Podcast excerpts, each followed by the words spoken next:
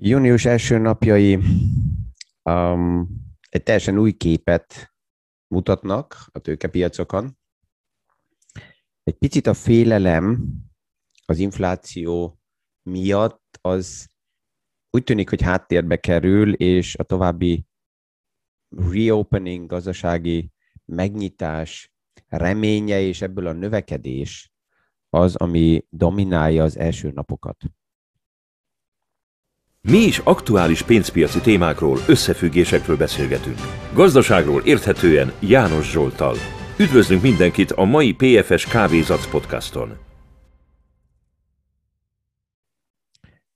Ha megnézzük a számokat, akkor Európa is, Amerika is feléglegzik, és a, ezt az elmúlt napokban már egy pár alkalommal itt megbeszéltük, hogy a piacok mintha remélnék, hogy a központi bankoknak igazuk van, és az infláció számok, amit most látni fogunk a következő napokban is, ezek csak átmenetileg magasabbak. Ez persze, hogy mindig az a kérdés, hogy ki mire használja fel ezeket a számokat. Én alapjában nem olvasok naponta újságokat, mert, mert ott milyen, milyen headline van kitéve a kirakatba, milyen főcím, hát az, ami a tömegnek érdekes, és megveszik az újságot. Ezért um, egy, egy rémhír, hogy az infláció mennyire elkezdett lovagolni, és a rémhír, hogy ó, a szegény um, sporolók, akik a pénzüket be se fektetik, hanem, hanem egyszerű számlán tartják, negatív kamaton vagy nullán, vagy valami rövid időre betétekbe, hogy ezek fizetik meg a válságnak az árát. Ez, ez ugye mind rémhír, ez mindig jól eladható, de alapjában ez, ez remélem, hogy itt minket nem érdekel. Amit látunk, hogy um, egyszerűen ez, ez a remény, már azzal, hogy a központi bankok jelezték, hogy igen, a radaron van az infláció kérdése, és ezért reagálni is fognak. A piacoknak segít uh, nyugodtabban kezelni az egészet, és nem annyira pánikolni, ez főleg az államkötvényeknek a hozamgörbéjénél látjuk tovább is. Kijönnek nagyobb inflációs számok, és nem reagál egyszerűen a piac. Ezt már láttuk a múlt hét végén is, és ezen a héten is várjuk hogy már ugye azt, hogy jövő héten lesz a központi banknak a következő gyűlése. Arra már sokan számítanak, hogy ott még konkrétabban arról fog um, Powell beszélni, hogy lassan elkezdenek arról, azon gondolkozni, hogy gondolkozzanak azon, hogy a, a központi bankok politikáját változtassák, de ez nem azt fogja jelenteni, hogy már hónapra megáll a, kötvényvásárlás nem azt fogja jelenteni, hogy már hónapra um, a likviditás a piacokból eltűnik, hanem egyszerűen egy első lépést jelent ez, ami egy jel a piacoknak, amire fel tudnak készülni, és um, ennyi.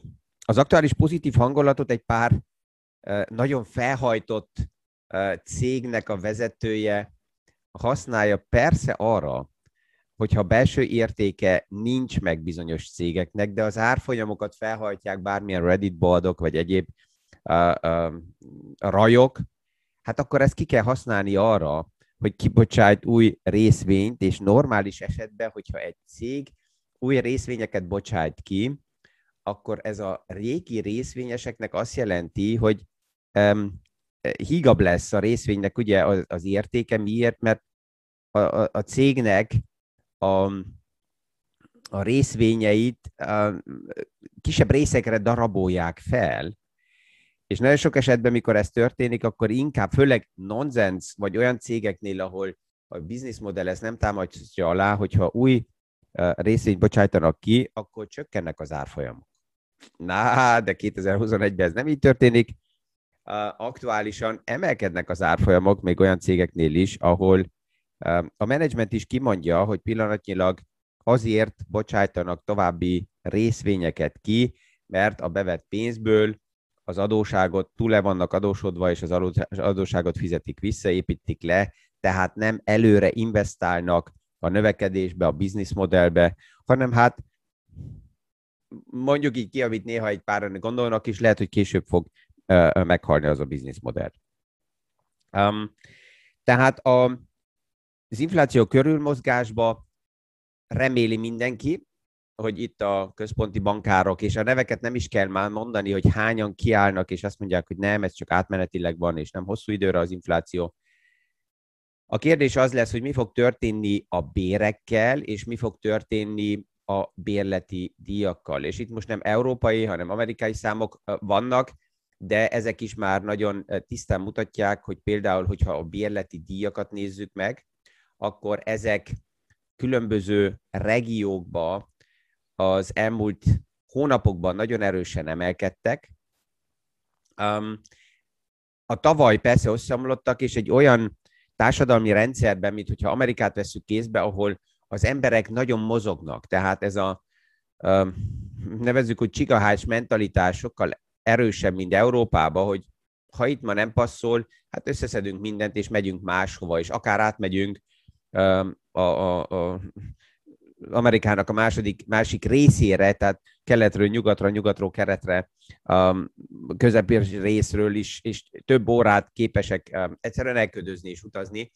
Ezt egyből lehet látni a bérleti díjakban, mert azok a tavaly nagyon összeomlottak, amikor ugye kitört a pandémia, megállt minden, akkor nem volt erre szükség, nagyon hamar akár fel is mondanak bérleti díjakat. Most, mikor újra elindul a gazdaság, akkor ezek nagyon ugranak, tehát ez az első, amit lehet látni, adatokból, hogy ezek a számok ugrottak, de a százalékos emelkedés, ezt mindig hozzá kell mondani, ez összehasonlítás a tavalyjal.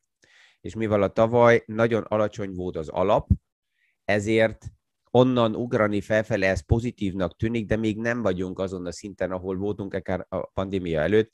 Csak nézzünk egy számot meg, tehát matematikailag, hogyha indulunk nullából, és van például mínusz négy, és ehhez a mínusz négy szinthez nézve jövőben van plusz négy, az még nem azt jelenti, hogy az első visszaesés előtti nullánál vagyunk, hanem még alatta. És ezt fogjuk megnézni, hogy hallám ez hogy fog kinézni. És egy másik chart, amelyik megint érdekes, a, a Google Search az, amelyikből lehet látni, hogy mit keresnek az emberek. Ez azt mutatja, hogy a, a keresések, tehát az üres lakások keresése, albérleti lehetőségek keresése, ez is nagyon erősen újra elindult 2021-ben, tehát a gazdasági megnyitás, megnyílás, ez, ez tempóban van, és ez tovább is zajlik. Körülbelül olyan szeptember-október körül fogjuk látni a számokat, hogy mennyire marad meg ez az infláció érték, és főleg a, a vállalatoknál is két jelenséget látunk. Az egyik, hogy a nagy ö, cégeknek a vezetői kezdik emelni az árakat. Ez nekik persze, hogy egy nagyon jó sztori tud lenni, hogy most az infláció miatt emelik az árakat. Ott, ahol nem nagyon erős a konkurencia, szinte monopól helyzetben vannak a vállalatok, ott egyszerűbb, mert ott a konkurencia nem támadja őket, és nem nyomja vissza a, az árakat de ott, ahol erősebb a konkurencia, ott nem tudják emelni az árakat, és ott az lesz a kérdés, hogy mi fog történni a következő hónapokban. Ők is kényszerítve lesznek arra árakat emelni, annak ellenére, hogy nem nagyon akarják, mert az az érzésük, hogy ezt a piac nem fogja elfogadni, vagy pedig lenyelik az áremelést, tehát akkor csökken a marzsok. Ez a két lehetőség van, ugyanúgy, mint az amerikai központi banknál is megvan a lehetőség, hogyha az infláció menne felfele, akkor a központi bank erre tud reagálni azzal, hogy kamatot emel. De megvan a másik lehetőség is, hogy megtesz olyan lépéseket, amelyikkel a dollár gyengíti. Tehát, hogyha megvan az infláció, akkor normális esetben a gyengítése, az elinflálása az inflációra reag- reag- reagálásként egy deviza gyengülni is tud, és ez is egy modell, amivel egy központi bank dolgozni tud.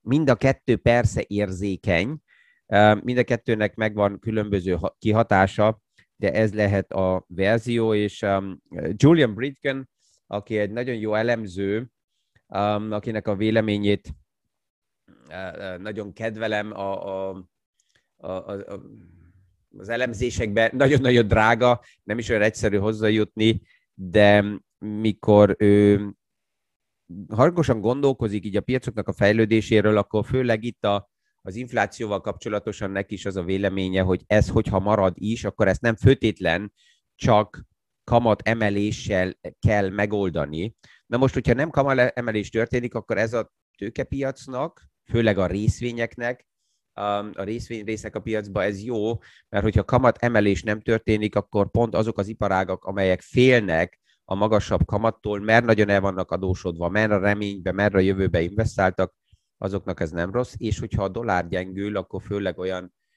vállalatoknak, amelyek Amerikából a globális piacba szállítanak ki szolgáltatást, azoknak egy gyengébb dollár általában kedvező, mert akkor jobban el tudják adni az árut megfelelő piacokba. Um, tehát, hogyha megnézzük, akkor ebből a szempontból jók a számok, jön tovább a, a nyár, a, mindenütt a COVID számok csökkennek lefele, az az érzésünk, hogy a nyárral most normalizálás fog történni. A fő kérdés tovább is az, hogy mennyire gyorsan sikerül elérni azt a beoltási szintet, itt Ausztriában aktuális számoknál 85-87 százalékra kell kerüljünk, akik már meggyógyultak, akik beoltották magukat nem egyszer, hanem kétszer is, azért, hogy pont ez az új verzió, ami most elindult, és a világ most szerencsére abban az irányba kezd fordulni, a WHO javaslata után is, hogy nem indiai, dél-afrikai, brazil, angol mutációkat kezd el megnevezni, mert ez diszkriminálás irányába is tud akár menni, hanem elkezdték azt, hogy van az alfa, beta, gamma verziója a COVID-nak, és ez egy kicsit semlegesebben kezelhető. Um, tehát ebből a szempontból nézve um, ezt fogjuk tovább figyelni, hogy ott mi történik. És hát ugye azt is látjuk, hogy azért visszatér Európa um, ahhoz, azokhoz a problémákhoz, amelyek a COVID előtt is már léteztek, hogy sajnos gyenge Európának a pozíciója, ezt most láttuk a, a belarusi uh, sztorival, um, látjuk a fellépés Kínával szembe, Európa valamikor ki kell álljon, és a saját érdekeit, elveit, alapelveit ki kell mondja, aminek persze lehet, hogy az lesz a konzekvenciája, hogy gazdaságilag ezt meg fogja érezni Európa. Miért? Hát azért, mert az európai a, a, cégek szeretnének persze a kínai piaccal dolgozni, de hát hogyha ott látjuk, hogy milyen a, a Kína hozzáállása tüm, különböző um, al, Európának egészen másképp felépített alapelveihez, akkor ez egy nehéz tánc.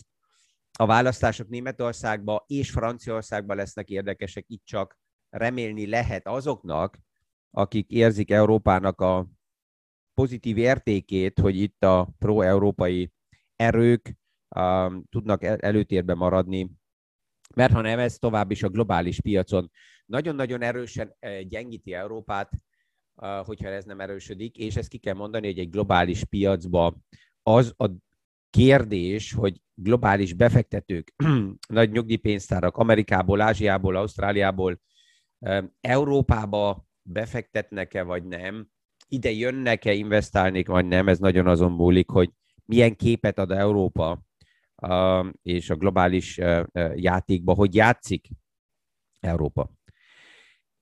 Egy szám még a mai uh, reggel, így, ami, ami egy kérdéshez is passzol egy ügyfél oldaláról, ez a szám 35.196,9.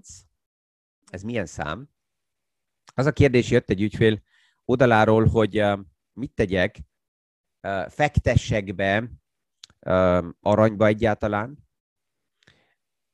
fizikai aranyba, vagy pénzpiaci eszközökbe, vagy aranybányáknak, aranybányáknak a, a, részvénytársaságaiba. És pont ezzel összefüggésben van ez a szám is, a 35.196,9, ez az aktuális, ez tonna, ez az aktuális mennyiség arany, amit a központi bankok tartanak.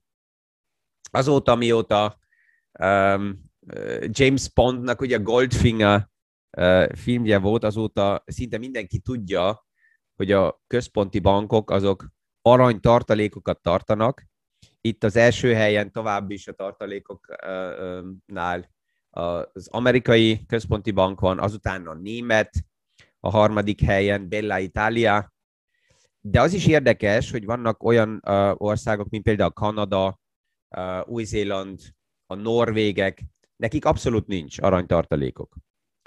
És ez azért is érdekes, és a, az ügyfél kérdésére is a válasz, mint minden befektetési témánál véleményem szerint az, hogy legelőször azzal a kérdéssel érdemes foglalkozni, hogy miért gondolkozom azon, hogy bizonyos befektetési kategóriát megvegyek. Mi, mi, mi, mi, mi hozta azt az ötletet, hogy ezzel foglalkozzak?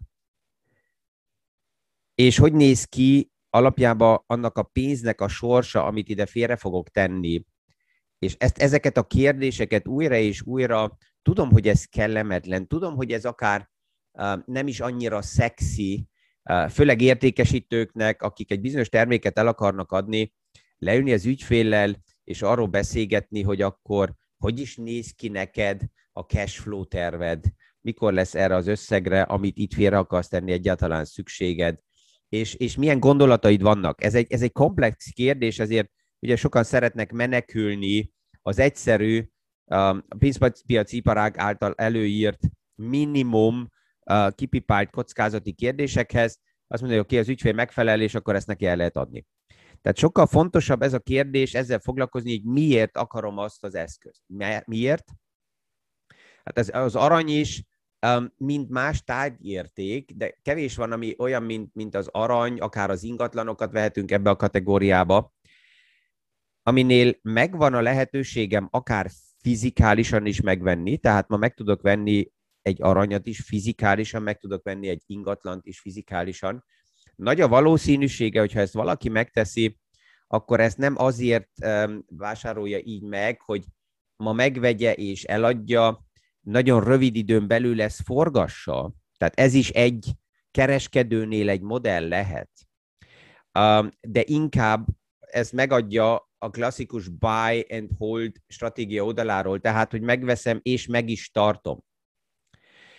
Ha megvan a miért, hogy miért veszek meg egy bizonyos eszközt, akkor azt látom, hogy az árfolyam ingadozása, az árfolyam mozgása nem nagyon foglalkoztassa ebből a buy and hold szemszögből azt a vevőt, nem is befektetőnek nevezem, hanem megveszi, és megtartja, mint, mint, mint egy fiát rendszeren kívüli vagyonértéket, mert neki van egy, van egy válasz arra, hogy miért vettem meg. Akinek a válasz arra, hogy miért veszem meg, kizárólag az, hogy azért, mert akarom, hogy növekedjen az értéke. Azt persze, hogy az árfolyam ingadozás foglalkoztassa, sőt, őt még az is zavarja, hogyha bizonyos elemzésekből, interjúkból, streamekből, podcastokból azt hallja, hogy az árfolyamok például csökkennek, vagy hogy a kilátás abban a bizonyos befektetési kategóriában nem olyan jó, akkor őt ez azért zavarja, mert anélkül, hogy ez valaki kimondaná, úgy, úgy, úgy érzi, hogy ő támadva van és magának ezt úgy lefordítja, hogy ő hibázott. Tehát ezért újra és újra a befektetőnél azt, azt javaslom, hogy azzal a kérdéssel foglalkozom, hogy miért szeretne bizonyos témakört megvenni. Az aranynál, ha maradunk, lehet az is egy jel, hogy azt mondja, hogy szeretném megnézni. Az is egy szép modell tud lenni, egy olyan, olyan, olyan biztonsági rendszert valahogy kitalálni, összeépíteni, hogy azt az aranyat, amit megvettem, mind ügyfél, mind befektető, mind vevő, azt ne valahol a sötétbe bezárjam egy széfbe, hanem akár ezt lássam minden nap, tudjam nézni, csillogjon, ha a nap rásüt. Tehát ez is egy élmény tud lenni. Erre egyenki, egyedi beszélgetésekbe el lehet beszélgetni, hogy milyen fantáziák vannak, ez nem kirakat kérdése. A másik persze az is lehet, hogyha valaki azt mondja, hogy én alapjában pénzügyi eszközökkel tervezem dolgozni a portfóliómba, és aranyjal alátámasztott eszközöket szerették megvenni, amit a pénzpiaci iparág kitalált. Ugyanez ugye az ingatlanoknál is. Az ingatlan meg tudom fizikálisan venni, akkor benne vagyok a telekkönyvbe, de ha nem veszem meg, akkor van olyan pénzpiaci eszköz, befektetési alapok, például amelyik nagyon rugalmas, napi szinten meg tudom venni, el tudom adni, nem, nincs az adminisztrációs komplikálás a, a telekönyvvel, az aranynál is ugyanígy megvenni olyan alapokat, amelyek mögött fizikálisan elhelyezett arany van, de sokkal egyszerűbb a tranzakció, nem kell azzal foglalkozzak, hogy le legyen ez biztosítva, ne történjen semmi, a, me, a minősége a megvásárolt aranynak megfelelő legyen, és, és, és. Tehát ezek lehetnek, hogyha az ügyfél azt mondja, hogy én értékpapír számlán szeretném azt, mindegy pozíciót látni, akkor ennek van egy modele, és akár nagyon komplex pénzpiaci termékek struktúrája létezik erre, fizikálisan alátámasztott, de akár fiktív termékekkel is, amelyek csak matematikai modellekkel dolgoznak, opció témába bele tudok menni, ETF-ekbe bele tudok menni, tehát rengeteg verzió van. Mindenik a saját előnyével és hátrányával. És ettől függ, hogy mit nézek meg.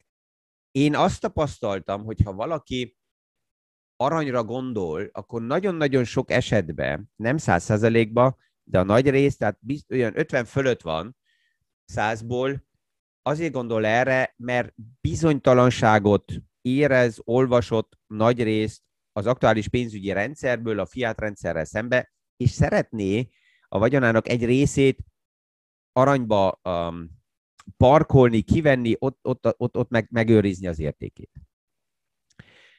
De mivel azt mondtuk, hogy ez csak 50%-nál van, persze, hogy vannak sokan, akik azt mondják, hogy én a rövid árfolyam ingadozásokat is figyelem, és vannak olyan idők, amikor kedvezőbbnek tűnik bevásárolni, mert abba a ciklikus fejlődésbe, ingadozásba most len vannak az árfolyamok, és ezt szeretném megvásárolni azzal a céllal, hogyha bizonyos szintekre emelkedett, akkor akár realizálom. Ez is egy modell. És újra és újra oda térek vissza, hogy ezzel mindenki, mint befektető érdemes, hogy saját maga uh, foglalkozzon, hogy A. Miért gondolok arra, hogy valamit megvegyek, B.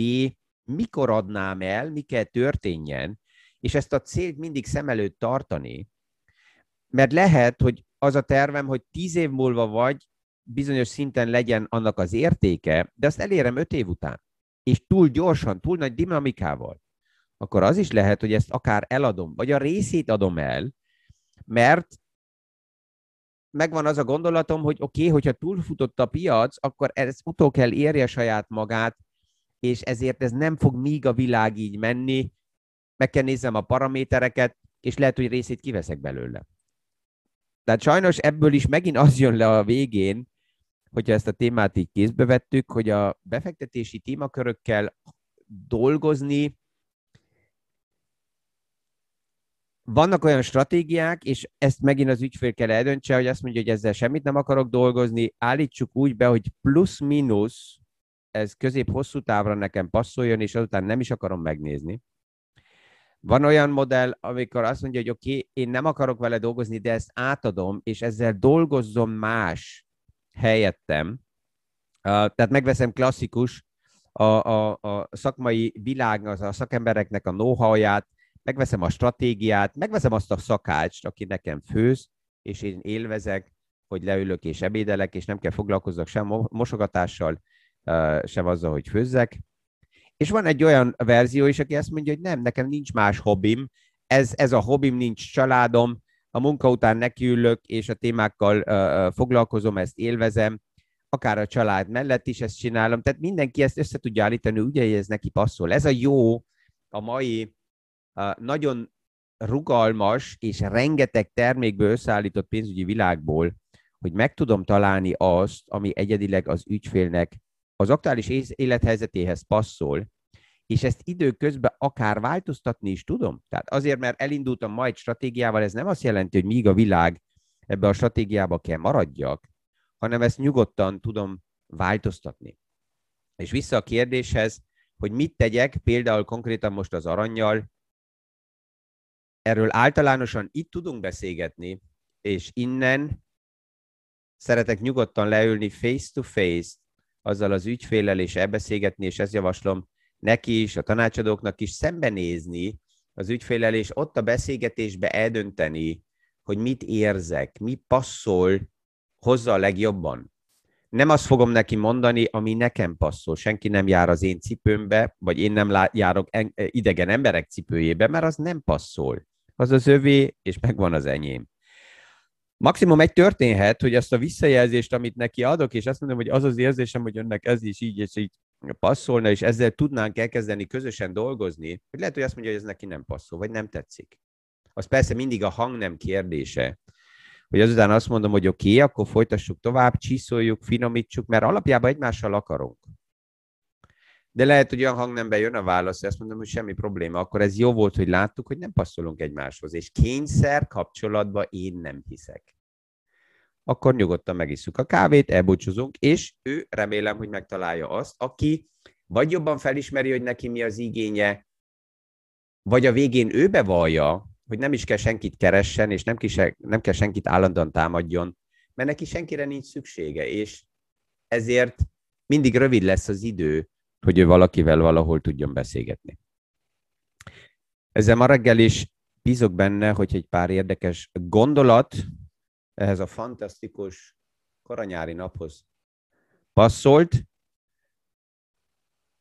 A jövő heti diványbeszélgetésre rengeteg kérdés jött már azoknak, akik jelezték, hogy szeretnének á, élesbe is kérdést feltenni, videókat is küldtek, Uh, jelzem, hogy sajnos ez nem fog sikerülni mindent betenni, nagyságrendileg valahogy négy-öt kérdés lehet a témakörbe, ami passzol betenni.